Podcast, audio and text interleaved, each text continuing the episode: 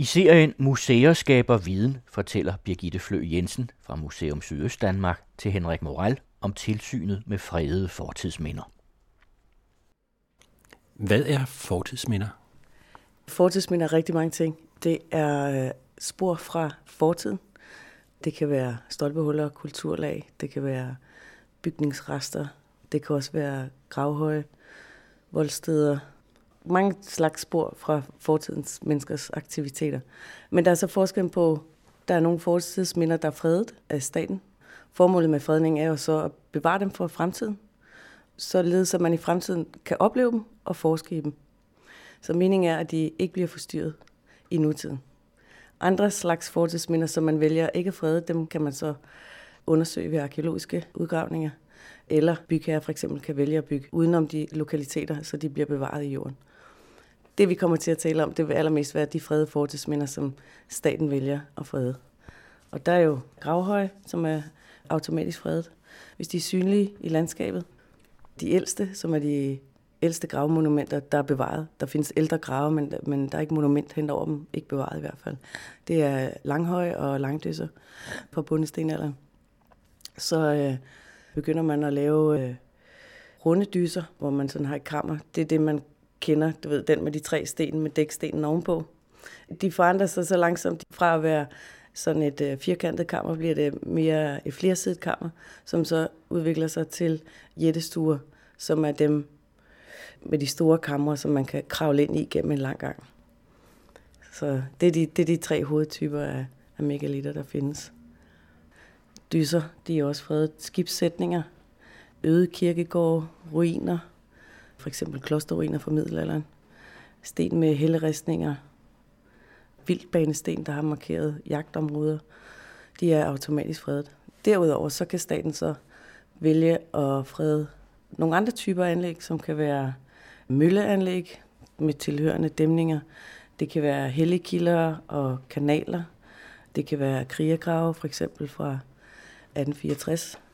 Og det kan være um, agerspor, højrykket ager eller forhistoriske oldtidsager. Sten og grinkast, som er sådan nogle fortidsminder, der ofte forekommer ude i skovene, for der er sten og grene til rådighed. Som regel er der et savn om, at nogen er blevet dræbt på stedet eller overfaldet på stedet, og øh, at vedkommende muligvis er begravet på stedet, og for at sjælen eller ånden fra den døde øh, ikke skal følge efter en, så skal man kaste en gren eller en sten på stedet. Så dem er der ikke så mange af tilbage, men de var meget almindelige før i tiden. Og hvordan ser man så dem? Man ser et stort bunke grene, som kan være en 4-5 meter i diameter og en 2-3 meter høj. Men man skal nok lidt vide, hvor de er, for at kende dem forskel fra skovfolkenes bunker af grene. Hvad taler vi om i antal, når det, vi snakker fortidsminder? Fredede fortidsminder i hele Danmark, der er 32.000 cirka. Altså der bliver løbende fredet nye. Især efter øh, i 2008, hvor vi fik en ny type kort, altså nogle laseropmålte, literopmålte kort, hvor man kan se konturen i landskabet. Efter det har vi fundet mange nye, især forhistoriske dyrkningssystemer, men også øh, gravhøje, som har ligget steder, hvor der ikke har været noget museumsmenneske på besøg. De 32.000, der så er fredet, der har øh, Kulturministeriet besluttet, at der er 10 museer i Danmark, som skal udføre tilsyn for dem.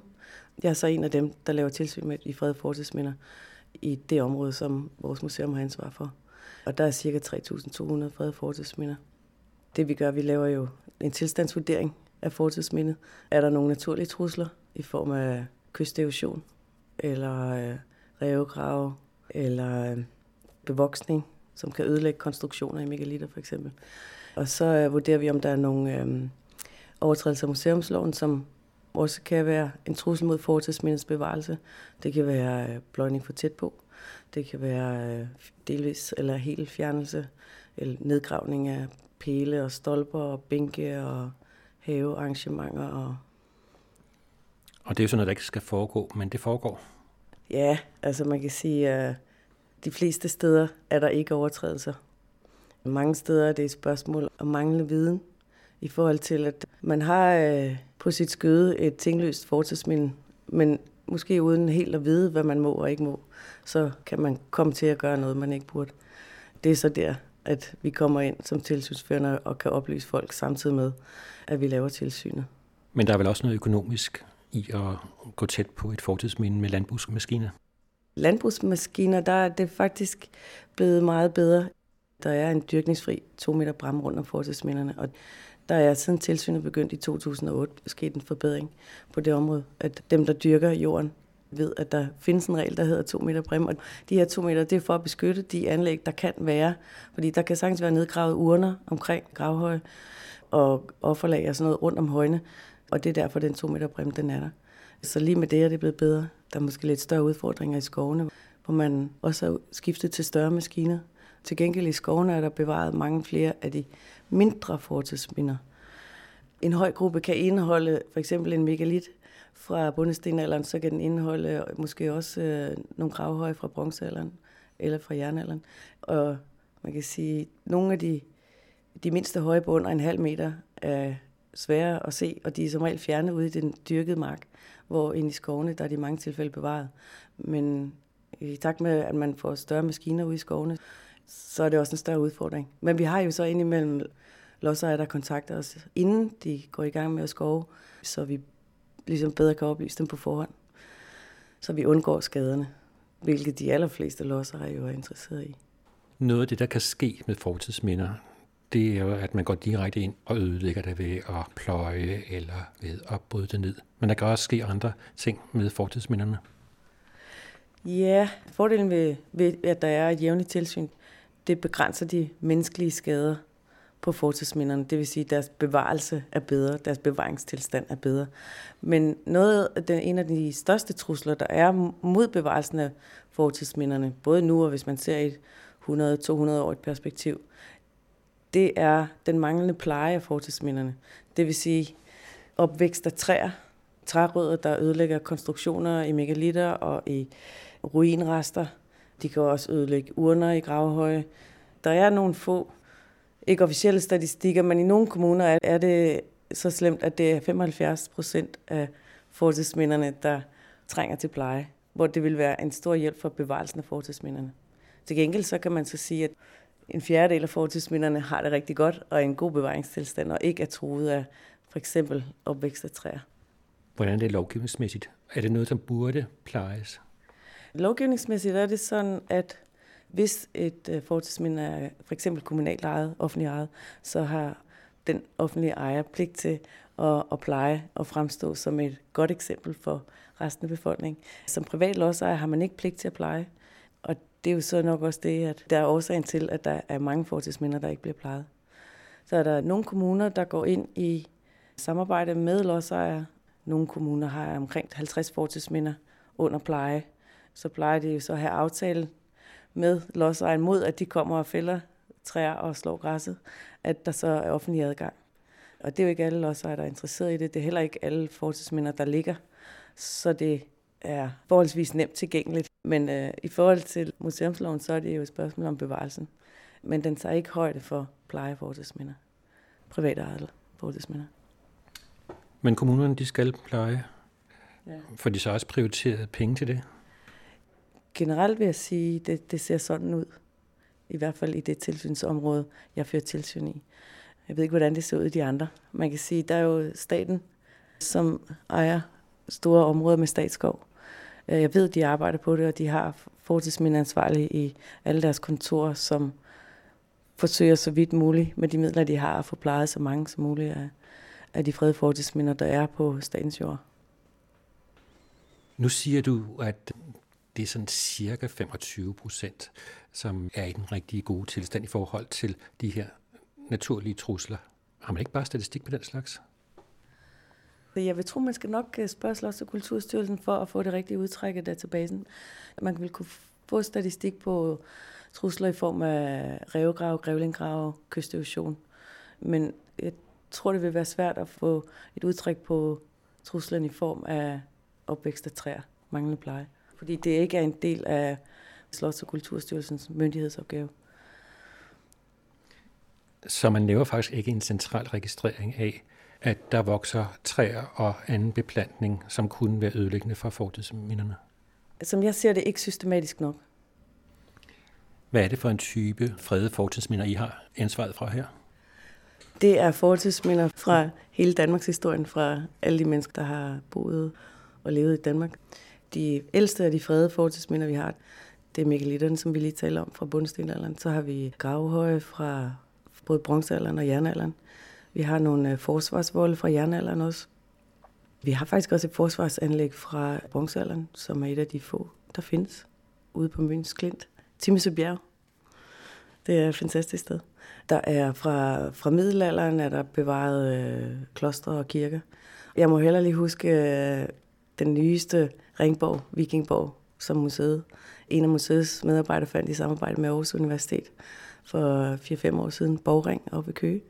Så vi har også lidt fra vikinger. Vi har også pælespæringer. Man har gjort meget for at beskytte de naturhavn, man havde, så der har vi har også vikingetids pælespæringer i nogle af fjordene. Ja, fra middelalderen kirkerne, man kan sige, det er jo ikke sådan indregnet som fredfortidsminder, men de er jo øh, spor fra den tid. Vi laver ikke tilsyn med dem.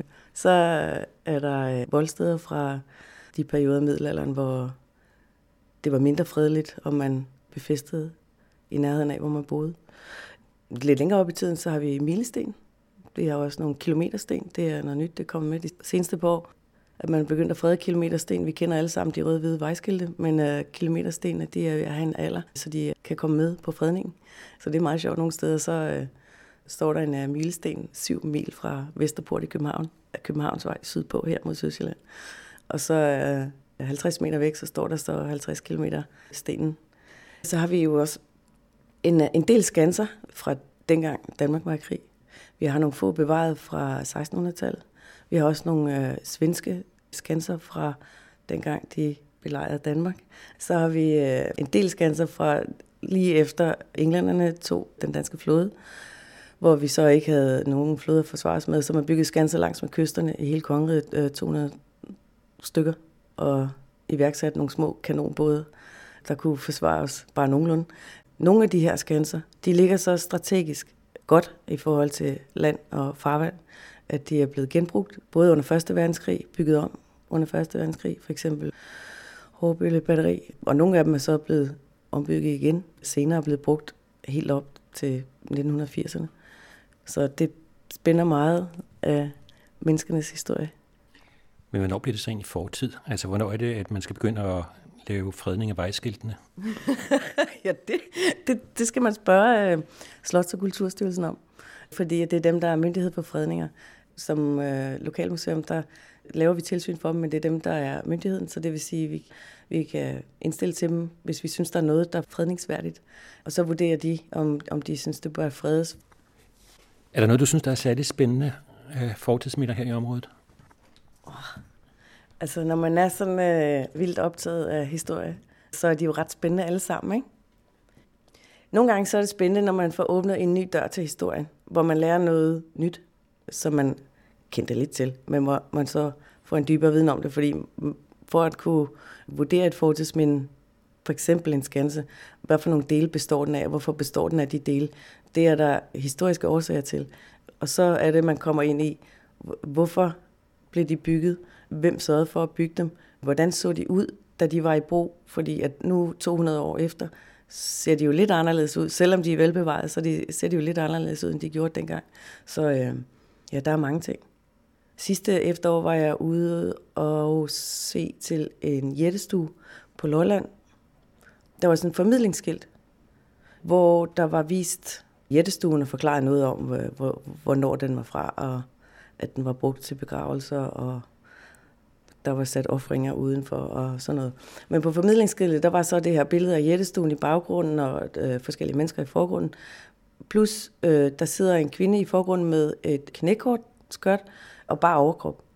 Og så er det, øh, jeg tænker, det kan nok ikke helt passe, at man har bare overkrop i bundestenalderen. Men øh, jeg spørger mine kollegaer, som ved meget om den periode, men har jo ikke beskæftiget sig med beklædning. Så det er sådan en ting, hvor, hvor det er sådan en dør, der, den er på glemt, den har, den har ikke fået åbnet helt endnu, så der, der ved jeg ikke så meget. Så det, det kan være mange forskellige ting, som gør, at man får en ny viden på et område. Hvorfor er det egentlig vigtigt med bevarelse af fortidsminder? Altså man kan sige, øh, der er masser af jættestuer. Nu har man måske set nok. Hvorfor skal vi bevare dem alle sammen? man kan sige, øh, lige med jættestuer og de andre megalitter, så er der måske bevaret 10 øh, procent af, hvad der har været. Så det vil sige, der har været, måske været et sted mellem 25-30.000 i hele Danmark.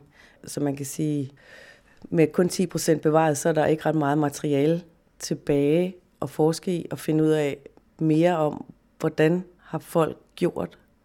Altså jo mere vi forsker, jo, jo nærmere kommer vi jo på, hvorfor de har gjort, som de har gjort. Så i museumsloven, der er formålet med fredning, det er, at det giver mulighed for at forske i fremtiden. Og så giver det jo også mulighed for, at vi kan opleve dem nu. En af de ting, som gør det interessant at arbejde med fred, fortidsminder og historie hver dag, det er, at det giver perspektiv på det liv, vi lever nu. Det er ikke altid, man kan sådan, du ved, lære ting en til en, eller du ved, genbruge, hvordan man har gjort før. Men man kan i hvert fald få perspektiv på det, man gør. Altså for eksempel øh, bare med jættestuer, som, som vi siger, øh, nu finder vi det jo meget naturligt, eller mange finder det meget naturligt at blive begravet på en kirkegård. Hvor hvis man ser tilbage i tiden, så har der med de høje grupper, der har været, det har måske været en slags kirkegård. Men det som perspektivet er, så der er mange måder, som mennesker har gjort ting på, og de har forskellige grunde til at gøre det på forskellige måder. Ofte er det nok et spørgsmål om religion, tro på en eller anden måde, eller i hvert fald et religiøst system, som man har vedligeholdt. Det er jo derfor, vi kan genkende det nu, at man bruger de samme begravelsesmetoder på bestemte tidspunkter mange steder. Der er selvfølgelig lokale variationer, men princippet med jættestue, gravhøj, gravrøse og kirkegård, det afspejler også både det religiøse forestillinger, men gravmonumenter, der er i landskabet, har også haft betydning i forhold til at vise, her er vores land. Skulle nogen komme sejlende forbi og kigge ind på land, så vil man kunne se, at der bor nogen her. Så de har sådan været markører i landskabet. Man kan sige, det har jo vores kirkegård også. En anden ting, det er for eksempel øh, landbrugreformerne, man lavede for 250 år siden. Mange tænker, at reformer, det er noget, vi hører meget tit. Jeg tror, at de kommer nok tættere på hinanden nu end dengang. Men tidligere reformer har givet os nogle muligheder i dag. Landbrugreformerne dengang for eksempel, da man satte det i gang, var der omkring 800.000 mennesker i Danmark. 80 år senere, efter man havde iværksat den her helt utroligt store effektivisering af landbruget, så har man 80 år senere, så er man næsten 2 millioner i Danmark. Og for at man kan få en forandring i befolkningstallet i form af en forøgning, så er man nødt til at have en større fødevareproduktion, der kan opretholde flere menneskers liv. Der skete jo også samtidig med, lige inden man satte de der landbrugreformer i gang, der havde man jo en vældig god handel, fordi man holdt sig neutral, og man havde trekantshandel med øh, Vestindien, så der var mange mennesker, der tjente mange gode penge i Danmark. Så det vil sige, at man har man lavet nogle reformer, man har et godt økonomisk grundlag for at sætte den her udvikling i gang også. Så det er noget af det, der gør, at lige pludselig så er der to millioner. Vi har jo haft en øh, forandring, mekanisering, industrialisering af landbruget, hvor produktionen er jo øget ret meget bare i 1900-tallet. Og det viser sig jo også ved, at vi i dag er næsten 6 millioner. Men hvordan kan man se landbrugsreformerne med fortidsminder? Det kan man se ud i landskabet. Når man kører med toget, eller man øh, kører i bil, så er der sådan nogle skæld mellem markerne. Langt de fleste af de skæld, der er mellem markerne, det er faktisk de skæld, man lavede, da man lavede landbrugreformerne. Så øh, fra at hver bonde måske havde 20, 30, 50 små lodder rundt omkring, så havde han nu en stor mark, som gjorde selve dyrkningen hurtigere og mere effektiv. Ikke dem alle sammen, men mange af dem, man ser ude på markerne, det er skæld, som blev oprettet, da man lavede landbrugreformen, da man lavede udskiftning. Nogle af skældene er øh, ældre. Nogle af de spor, man ser ud mellem markerne i landskabet, nogle af dem kan være op til 1000 år gamle. Det er de ejerlavskæld, der er. De er som regel lidt mere bugtet i deres forløb end udskiftningsskældene. De er som regel meget lige. Og de skæld, der er, mange af dem er vejledende udpeget som beskyttede sten- og jorddier. Det gælder for dem, som får fred fortidsminder, og man må ikke lave tilstandsændring i dem. Og grunden er jo, at man har en museumslov, hvor man siger, de her spor fra fortiden, de er så vigtige, så dem vil vi bevare for eftertiden. Så man kan sige, en gravhøj er spor fra måder, man blev begravet på. Mens skældene ude på markerne, det er spor efter de administrative inddelinger, vi har haft. Så det er forskellige spor fra forskellige tider, som afspejler nogle af de vigtige begivenheder, der har fundet sted. Men du siger, de er ikke fredede, men man må ikke ændre i dem. Ja, det er sådan lidt uh, besvindigt administrativt, men der står i museumsloven, at de er beskyttet, og der må ikke lave en tilstandsændring i dem. Det er så sådan, kommunerne, de kan to ting, de kan give tilladelse til gennembrud, hvis en lodsejer skal køre en stor omvej ad offentlig vej og forstyrre anden trafik, og han ved, at gennembrud kan køre fra den ene mark til den anden. Kommunerne har også mulighed for at lave en konkret udpegning, hvor de siger, de her skæld, dem vil vi gerne beholde, og de her skæld, de er så fragmenteret eller dårligt bevaret, eller der er så lidt tilbage i det her ejerlag, så de der 100 meter, dem vil vi godt sløjfe. Problemet er, at de første kommuner har råd til at lave den her konkrete udpegning. Fordi det vil kræve flere års værk per kommune at få gennemgået materialet og få vurderet den kulturhistoriske vurdering. Hvad er det for en type dige? Er det en udskiftningsdi? Er det ejlavsdi? Er det sovnedi? Er det herresdi? Kan det være spor af vildbaneskæld? Jeg taler der jævnligt med folk i kommunerne, som gerne vil lave en konkret udpegning, men de har ikke midlerne til at få gennemgået, fordi det er et stort materiale. Men når du siger, at sådan noget det er et stort materiale, ja så lyder det jo også som om, at der er noget viden, man mangler endnu, og det af den grund kan være vigtigt at bevare. Ja, præcis. Det er så også det, der er formålet med museumsloven, at de bliver bevaret. Men det er sådan politisk set lagt ud til, at kommunerne kan være med til at forme deres eget lokalområde, for man kan sige, hvis man vælger at sløjfe de der tre kvart dige, der ligger, så kan man jo lave en arkeologisk undersøgelse, hvor man undersøger dets dimensioner, lave en registrering, ligesom når vi laver andre arkeologiske undersøgelser, og man laver registrering af det, man så vælger at fjerne. Det er jo sådan på den måde, vi også hele tiden bliver kloge på fortiden. Det er, når vi får lov til at splitte den ad under en udgravning og registrere det hele. Så når de der 3.000 fredede fortidsminder, som øh, I har ansvaret for, ja. hvor mange af dem er udforsket? Det er meget få af dem, der er udgravet. Det er meget få. Selv i forhistorien har man jo vidst, at der var ting at hente, så man har gravet og fundet ting, man tit ikke kunne bruge til noget. Fordi at ting skal konserveres, før en bronzenål er, kan ses på at være imponerende, så skal den som regel konserveres inden, og den viden har man ikke haft. Så det er, det er meget få af dem, der er udgravet. På Vordingborg Slottsruin, middelalderborgen i Vordingborg, har der været arkeologiske undersøgelser, hvor man har udgravet i alt en ganske lille del af borgen, og det meste af den er ikke udgravet. Jeg mener, det, det er under 10 procent af den, der er udgravet. Og det er vel noget, som jeres kolleger om 100 år er glad for? Præcis. Og det er også det, man kan sige, at øh, fredningen den gælder også for arkeologer. For eksempel i tilfælde med Vordingborg Slottsruin, der det er jo, at museet har søgt om dispensation til at foretage undersøgelser.